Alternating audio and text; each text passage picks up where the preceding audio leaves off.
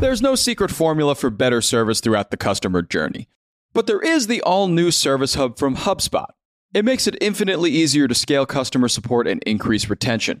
By bringing service and support together in one powerful platform, you can deliver the best experiences for your customers and your teams. Free up time for your reps to focus on complex issues with an AI powered help desk.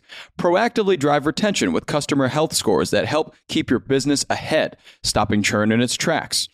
And give your entire go to market team the data they need to operate as one unified, powerful front. Also, you can easily support, strengthen, and grow your customer base. Secrets out.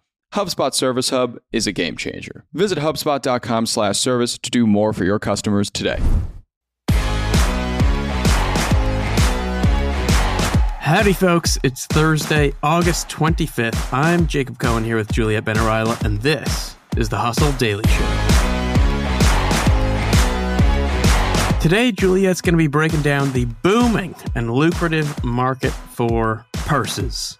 But not just any purses, we're talking about extremely weird purses. It's a thing, and we'll give you the lowdown on it and why it's interesting today's day and age. Before we get to that, let's take a quick look at what else is going on in the business and tech world. Let's get crack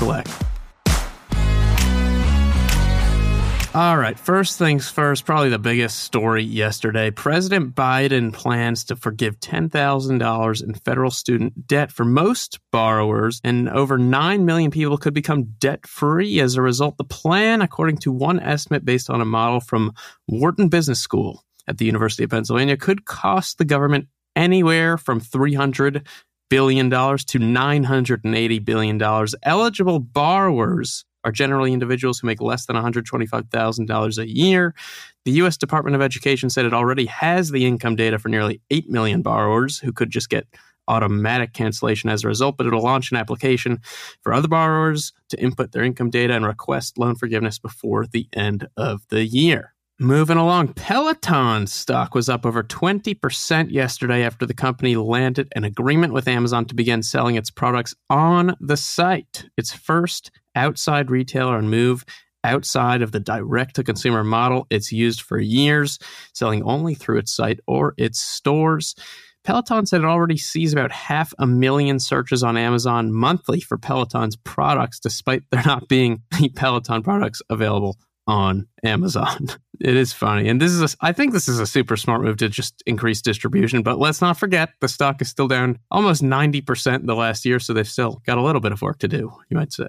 Blackberry, a movie about the rise and fall of the ultra popular keyboard centric Canadian smartphone, has wrapped production. Blackberries and their clickety clackety keyboards were ubiquitous for years. Did you have one, Juliet? No, I think it was a bit too young for a BlackBerry. Mm. Well, they were ubiquitous for years, and then Apple and Samsung came along and said, "That here's a touch screen." The screenplay was adapted from the best-selling 2015 book "Losing the Signal: The Untold Story Behind the Extraordinary Rise and Spectacular Fall of BlackBerry." I am looking forward to seeing that. Me too, actually. Up next, TikTok is experimenting with a nearby feed focused on relevant local content. This makes complete sense if you use the app. TikTok made the rounds last month after it became clear the company is setting itself up to become the next generation search engine, taking on Google by offering more interesting, relevant, engaging search results, right? When you search Google for, let's say, a cool bar in Boston, for instance, you're greeted with 125 million results. I actually just did this. Mm-hmm. But when you search the same thing on TikTok, you just see some fun, cool clips of cool bars in Boston. So the question is, what would you rather, 125 million results or some catchy 12 second videos? And even Google recently said its own research found 40% of young people, when they're looking for a place to eat lunch, go to TikTok or Instagram before Google Maps or search. Very interesting developments here. And lastly, Apple sent out invites to its September 7th event where it's expected to launch iPhone 14s that'll replace their camera and speaker notch at the top of the phone with a single hole punch looking camera dot. I think it's pretty neat, though I will say it has been a feature on Android phones for some time. Yes, that is true. and I'm sure the Android fans will be happy to clarify that. Yeah, I'm not really clear on how long it's been a feature, but I, I do have a Pixel and there is a dot on it. All right, let's get into the lucrative market for weird purses. So, Juliet, the other day I was walking on the streets of Cambridge, Massachusetts. Quirky place, no doubt.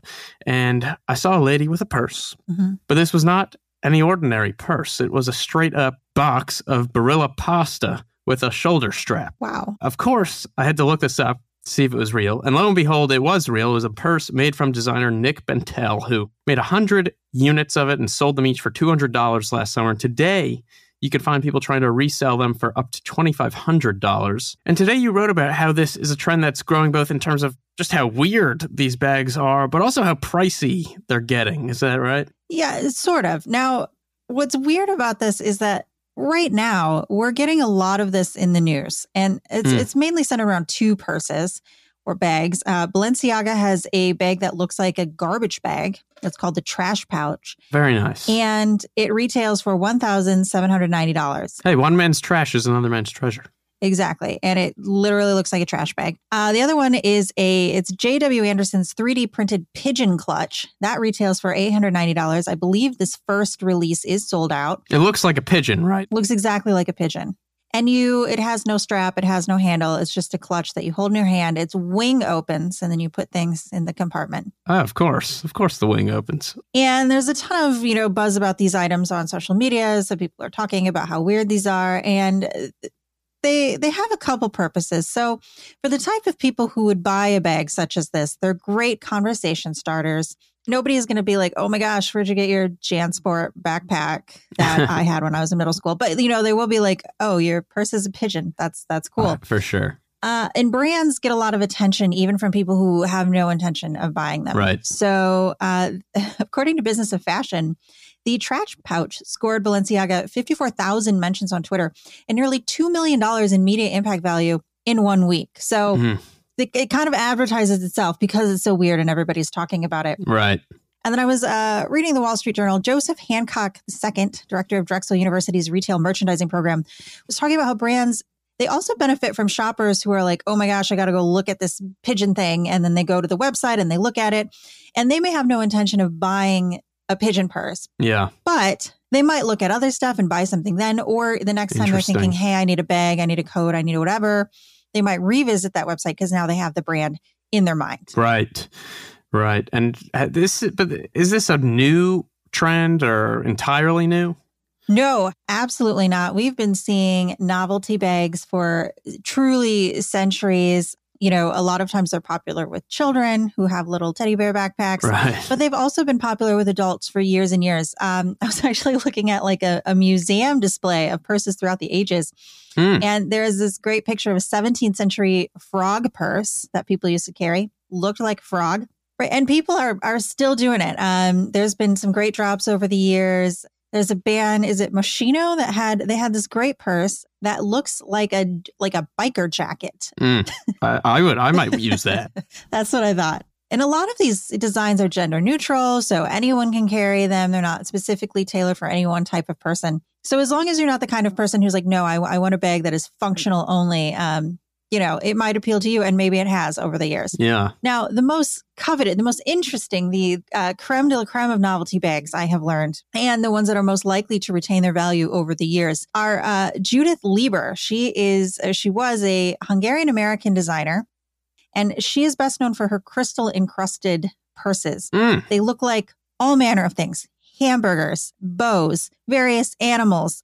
I watched a clip from Sex in the City, and I admit I'm not familiar with the show, but apparently there's a scene in there where uh, the character Mr. Big gives what's the main character? It's Sarah Jessica Parker's character a a very beautiful swan purse that she uh, does not like, although it probably cost a lot of money. yeah. So these things they uh, they have been in TV shows, they have been carried by fashionistas and politicians, but you can also find them in museums because they are so detailed Sure. that they are considered high art. So if you end up scoring one of these and you pay the thousands of dollars to have one in your personal collection, you actually may be able to resell it. Whereas some of these things, they may come in and out of fashion, but these Judith Leiber pieces are high art novelty bags. Right.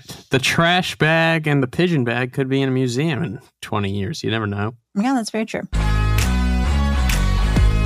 And bada bing, bada boom. That's going to do it for us today, folks. Thanks for tuning in to the Hustle Daily Show. We're a proud part of the HubSpot Podcast Network. Our editor today is the lovely Ezra Trupiano. Our executive producer is Darren Clark. I'm Jacob Cohen here with Juliet Bennett Rylah. We've got a lot more tech and business coverage in our newsletter. If you're not subscribed, you can go get yourself signed up at thehustle.co. Hope you have a terrific Thursday. We'll see you tomorrow.